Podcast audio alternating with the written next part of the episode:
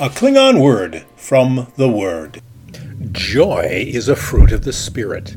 Listen to what the Bible says from Galatians. At the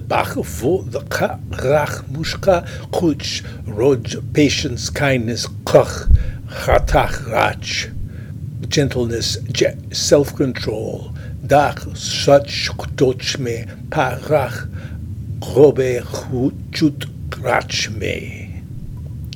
But the fruit of the Spirit is love, joy, peace, patience, kindness, goodness, faith, gentleness, and self control. Against such things there is no law.